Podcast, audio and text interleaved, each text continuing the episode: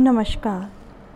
प्रभु राम के व्यक्तित्व और जीवन को समझने के इस प्रयास में आपका स्वागत है।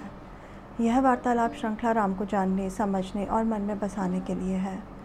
इसमें मैं योगिता पंत, अपने मार्गदर्शक एवं गुरु अनिल चावला जी के सम्मुख कुछ जिज्ञासाएँ प्रकट करती हूँ और वे समाधान करते हैं। आइए इस वार्तालाप का आनंद लें। अनिल जी बहुत बहुत स्वागत है आपका। नमस्कार। अनिल जी, पिछली बार हमने देखा कि राम जी शोक में डूबे हुए थे और उनको बहुत गुस्सा भी आ रहा था, बहुत आक्रोशित हो रहे थे। और लक्ष्मण जी उनको समझाने का प्रयास कर रहे थे। तो लक्ष्मण जी की सार गर्भित बातें सुनकर राम जी का क्रोध कुछ शांत हुआ। हाँ। पहले अपन एक बात ध्यान रखें। कि रावण ने जो सारी योजना बनाई थी, वो क्या थी? उसकी योजना थी कि मैं सीता का अपहरण करूँगा। तो राम जो सीता से इतना प्रेम करते हैं तो सीता के अपहरण के बाद राम जो है, अधमरे हो जाएँगे। उसे ये अंदाज़ा था कि राम कुछ ना कुछ गलतियाँ कर देंगे। क्रोध में, शोक में पागलपन में कुछ ना कुछ गलतियाँ करेंगे और उसके बाद वो अधमरे हो जाएँगे, कमज़ोर हो जाएँगे और मैं फिर उनका समाप्ति कर दूँगा।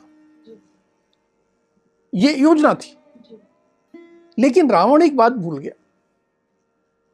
कि राम के साथ लक्ष्मण भी है। ये एक व्यक्ति साथ होने का क्या मतलब होता है, ये यहाँ समझ में आता है। देखिए लक्ष्मण राम के छोटे भाई। राम चाहते तो लक्ष्मण को कह सकते थे। कि तू छोटा है तुझे कुछ नहीं मालूम मुझे ज़्यादा मालूम है मैं तुझसे ज़्यादा जानता हूँ तो चुप रह। आजकल कई बार ऐसा देखने को मिलता। है। हाँ। चाहे छोटा भाई हो चाहे अफसर को कोई मान लो छोटा कर्मचारी कुछ कह दे। उसका मातहत कुछ कह दे। तो अफसर क्या कहता है? कि तुझे कुछ नहीं मालूम तो चुप रह। ज़्यादा ज्ञानी मत बनो। ज़्यादा ज्ञानी मत बनो। लेकिन राम की यहाँ पर जो उनकी मूल प्रकृति थी कि कोई भी व्यक्ति यदि कुछ कह रहा है तो विवेक का प्रयोग करके उस पर विचार किया जाए। तो राम ने भी मन में ये नहीं लाया कि ये मेरा छोटा भाई कह रहा है मुझे इसकी बात नहीं सुननी है। नहीं। उन्होंने पूरी बात ध्यान से सुनी। और फिर उन्हें लगा कि ये मेरा छोटा भाई बहुत समझदारी की बात कर रहा है। उनका रोष शांत हो गया। रोष शांत होने के बाद उन्होंने लक्ष्मण से कहा कि तुम जो कह रहे हो सब ठीक है। क्या करें हम? तुम ये मुझे बताओ। अब तुम ही बताओ। मैं तो क्रोध में के वशीभूत हो गया शोक से डूबा हूँ। तुम अब मुझे बताओ क्या करें।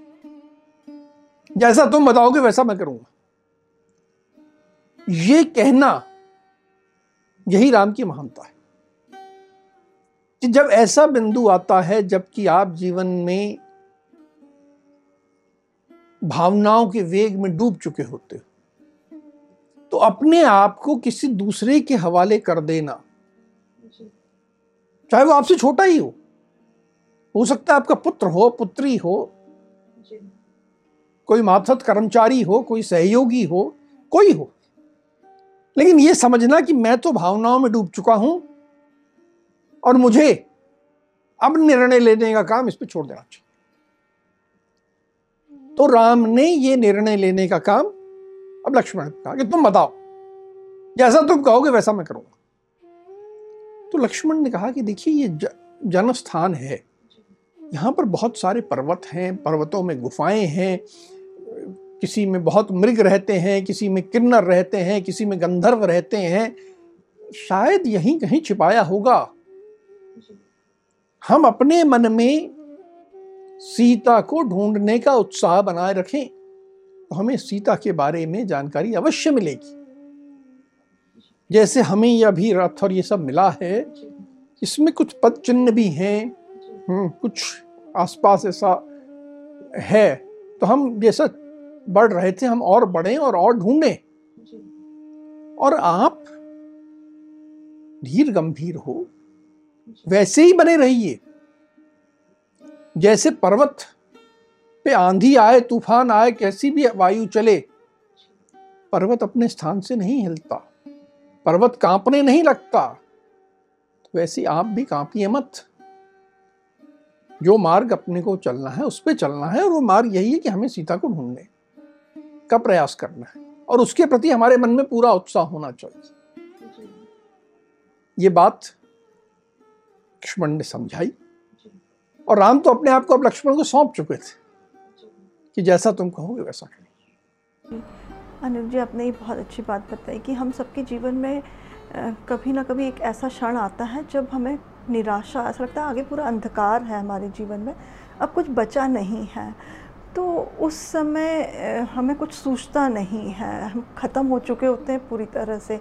तो ऐसे किसी विद्वान का या अपने साथी से चर्चा करके उसका, उसकी विवेक, अपने विवेक का इस्तेमाल करके उसका, दूसरे का सहारा लेने में बुराई नहीं है। उससे मार्ग आगे का खुलता ही है। अब लक्ष्मण जी के ये उत्तम वचन सुनकर फिर राम लक्ष्मण दोनों फिर से सीता जी को ढूँढने निकले। बिल्कुल। अब वे पुनः उठे। लेकिन अभी भी राम पूरी तरह शांत नहीं हुए थे। उनके मन में क्रोध था और उन्हें मन में यह था कि मुझे यहीं कहीं कोई राक्षस मिल जाएगा जिसने सीता को खा लिया है। उनके मन में अपहरण की बात नहीं थी। उनके मन में था ये राक्षस तो इंसान को खा जाते हैं। तो उन्होंने अपने धनुष तैयार धनुष पे बाण लगाया हुआ और जैसे दक्षिण दिशा की ओर बढ़ने की बात हुई थी दक्षिण दिशा की ओर बढ़ने लगे। बहुत थोड़ा सा ही गए। तो उन्हें दिखा कि एक बहुत विशाल गिद्ध गिरा पड़ा है। चारों तरफ़ खून भी दिख रहा है। राम बोले कि यह निश्चय ही कोई राक्षस है जो गिद्ध रूप धारण करके यहाँ पड़ा हुआ है। लग रहा है कि अभी ये थोड़ा ज़िंदा है, मैं इसका अभी समाप्त कर देता हूँ इसको। इसकी जीवन लीला आज मेरे हाथों ही समाप्त होने लिखी है। और अपने धनुष पे बाण चढ़ा के वो सीधा बड़े, वो वहाँ तो जटायु घायल पड़े थे। पक्षीराज जटायु थी, लेकिन राम को ये समझ में नहीं आया कि पक्षीराज जटायु है उनको एक केवल विशाल गिद्ध दिखा पहचान नहीं पाए। और ये सीधा बाण धनुष पे चढ़ा के सीधा उस ओर बढ़े कि बस अब मैं इसे समाप्त कर वो जटायु को मारने के लिए बढ़े। हाँ ये गड़बड़ हो रही थी कि जटायु को मार देंगे। लेकिन जटायु अभी होश में थे। उन्होंने राम को देख लिया और कहा हे आयुष्मान तुम वन में जिसे औषधि की तरह ढूंढ रहे हो उस सीता का हरण हो गया है।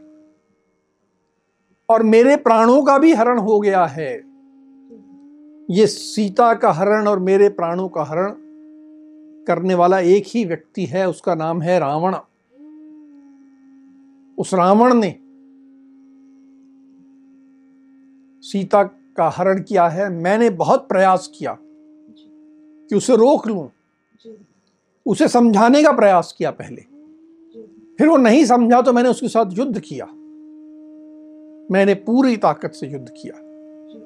मैंने उसके रथ को तोड़ दिया उसके कवच को भी तोड़ दिया उसके दो दो धनुष तोड़ दिए उसके सारथी को मार दिया उसके रथ में लगे गधों को भी मार दिया उसके जो सहयोगी थे उन्हें भी मार दिया। बहुत लंबा युद्ध चला लेकिन मुझे अफसोस है कि मैं रावण को रोक नहीं पाया। मैं वृद्ध हो गया हूँ। यदि मैं युवा होता तो मेरे हाथों रावण बच के नहीं जाता। मैं बहुत दुखी हूँ कि मैं असफल हो गया।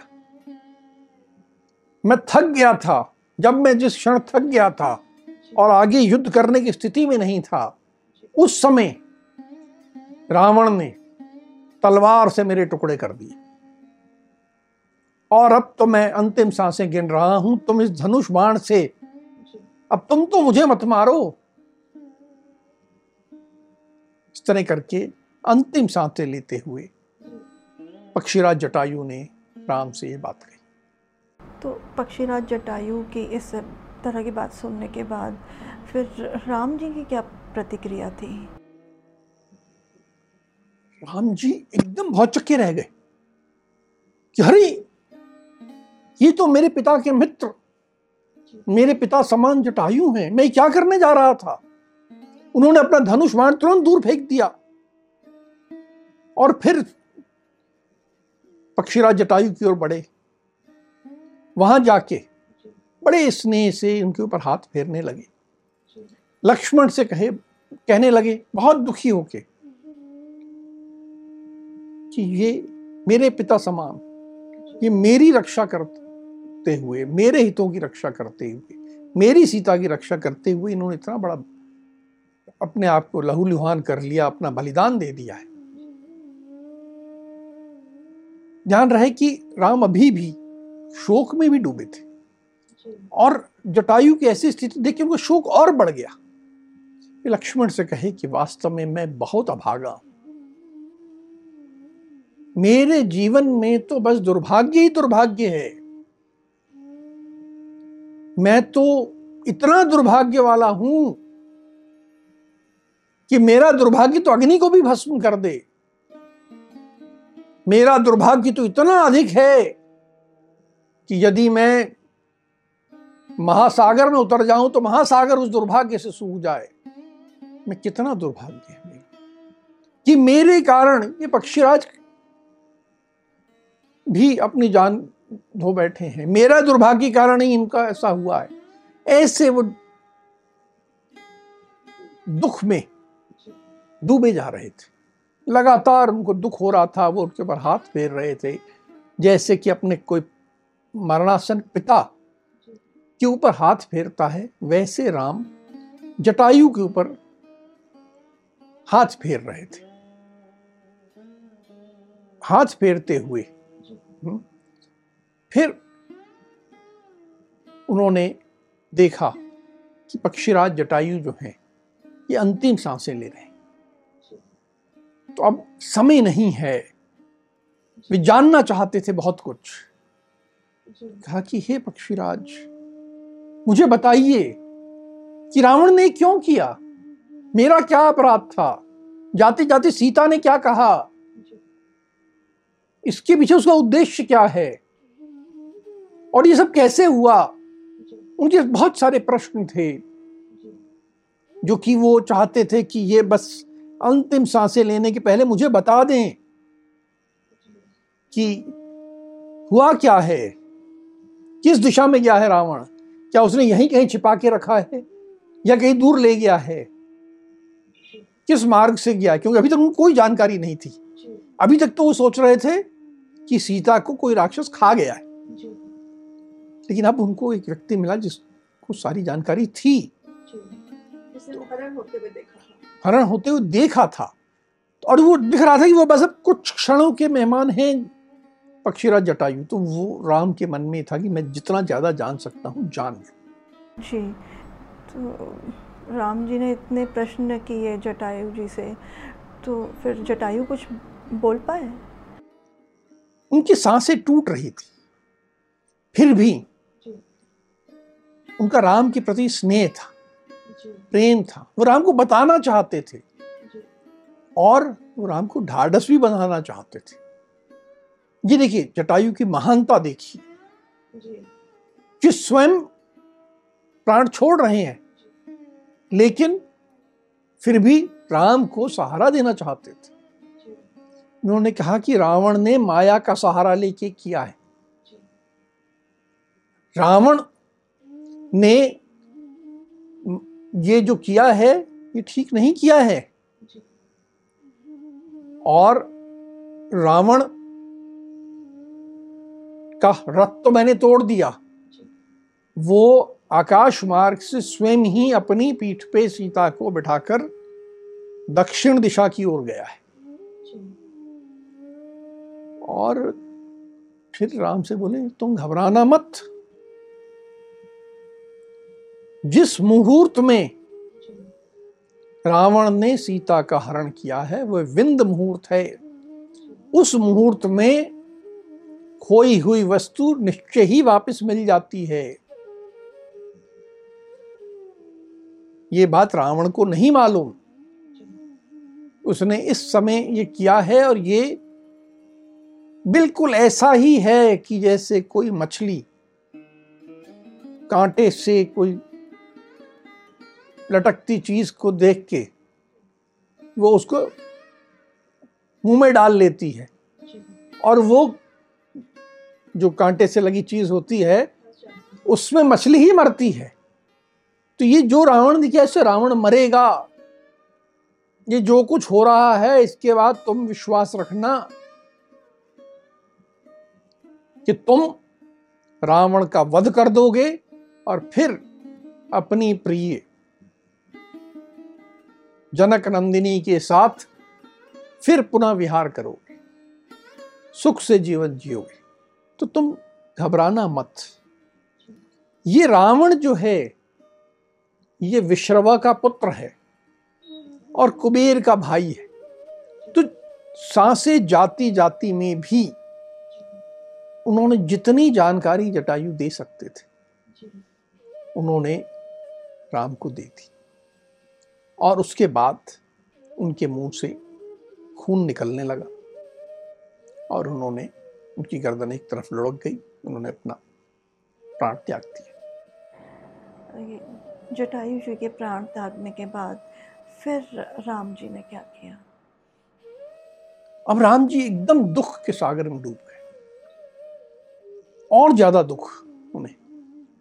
फिर लक्ष्मण से बोले कि देखो ये पक्षीराज इन्होंने इतने वर्ष राज किया और आज मेरे दुर्भाग्य के कारण मेरे सीता की रक्षा करते हुए इन्होंने प्राण त्याग दिए। फिर उन्होंने एक बहुत बड़ी बात कही कि शूरवीर शरणागत की रक्षा करने वाले।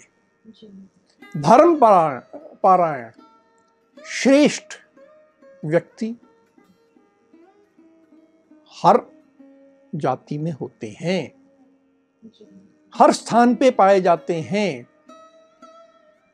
पशु पक्षियों में भी पाए जाते हैं। और ये उनका सबसे बड़ा उदाहरण ये पक्षी राज है। ये इनमें वे सब गुण हैं जो। कि एक श्रेष्ठ पुरुष में होने चाहिए। अब आप देखिए राम कितनी बड़ी बात कह रहे हैं। आज जबकि कुछ जातियाँ ये मानती हैं कि निचला है और ये हम ऊपर वाले हैं ये ये इसमें ये श्रेष्ठ है और ये कम श्रेष्ठ है। वो यहाँ कह रहे हैं कि नहीं ये इंसान की जातियाँ ही नहीं पशु पक्षियों में भी कुछ होते हैं जिनमें सब गुण होते हैं। और जिनमें ये सब गुण होते हैं वे माननीय और पूज्य होते हैं। ये पक्षीराज जटायु मेरे लिए वैसे ही माननीय और पूज्य हैं जैसे मेरे पिता महाराज दशरथ। आज अब इस क्षण मुझे सीता के हरण का भी दुख नहीं है। अब तो बस मुझे एक ही दुख है कि ये मेरे पिता समान। पक्षीराज जटायु इनका देहांत हो गया और इनका मेरे कारण देहांत हुआ है। ये मुझे इतना बड़ा दुख है। अब राम अपने दुख को सीता हरण के दुख को अपनी प्रियतमा को खोने के दुख को भूल के इस दुख में डूब गए। और इसलिए कि ये एक ऐसा व्यक्ति था चाहे वो पक्षी योनि में जन्म लिया है उसने जो। कि शूरवीर था। जो कि शरणागत की रक्षा करने वाला था, जो धर्म का पालन करने वाला था, और हर हिसाब से श्रेष्ठ था। इसके लिए अत्यंत दुख में डूबे।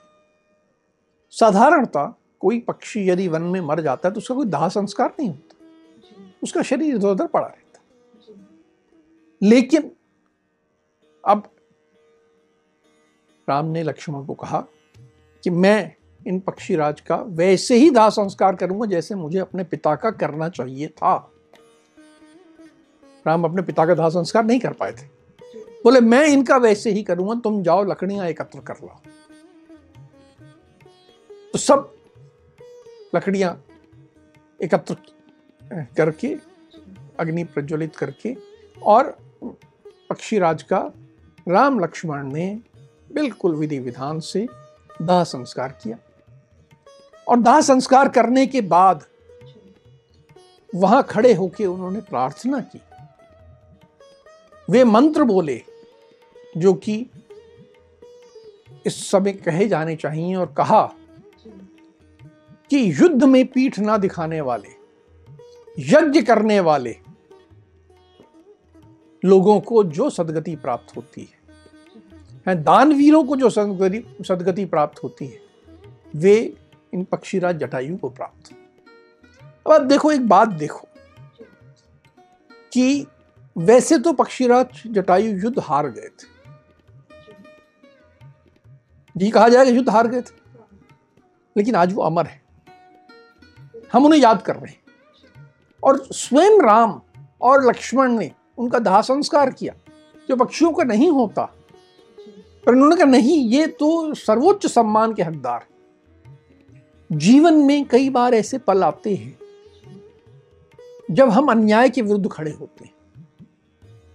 कोई अधर्म कर रहा है, कोई गलत काम कर रहा है और हम खड़े होकर कहते हैं नहीं, ये नहीं होगा। और उसमें जो खड़ा होता है, जो हिम्मत से करता है, शूरवीरता दिखाता है। उसमें कई बार वे मारा जाता है। उसको व्यक्तिगत हानि होती है, व्यक्तिगत वो आहत हो जाता है, हो सकता है बलिदान भी दे दे। लेकिन ऐसा व्यक्ति हारता नहीं है, वो ऐसा व्यक्ति ही जीतता है। पक्षीराज जटायु हार के भी जीत गए, अमर हो गए, सदगति प्राप्त हुई। तो यह अन्याय, अधर्म के विरुद्ध खड़े होने की जो हिम्मत हमें इस जटायु प्रकरण से मिलती है। जी बिल्कुल सही कहा आपने। अब राम लक्ष्मण ने जटायु जी का दाह संस्कार कर दिया था फिर उसके पश्चात क्या हुआ? दाह संस्कार करने के बाद उन्होंने जैसे अपने पिता के लिए वे करते वैसे पिंडदान की बात करें। वे गए वन से कुछ फल एकत्र कर लाए। उनके गूदे से पिंड बनाया और कुश का एक स्थान बना के उस पर उन्होंने पिंडदान किया। फिर नदी में जाके खड़े होके जटायु के लिए जलांजलि दी। देखिए, जटायु को जो सम्मान राम लक्ष्मण ने दिया, वह बिल्कुल वैसे ही था जैसे वह अपने पिता के लिए कर रहे उन्होंने ये नहीं कहा कि ये तो पक्षी है। नहीं। एक तो पहले मैंने बात कही कि शूरवीरता का सम्मान था ये। अन्याय के विरुद्ध लड़ने वाले का सम्मान था, अधर्म के विरुद्ध लड़ने वाले का सम्मान था, एक श्रेष्ठ का सम्मान था। और उन सबसे बढ़ के एक बात जो थी कि व्यक्ति ने किस योनि में जन्म लिया है, किस जाति में जन्म लिया है वह महत्वपूर्ण नहीं है।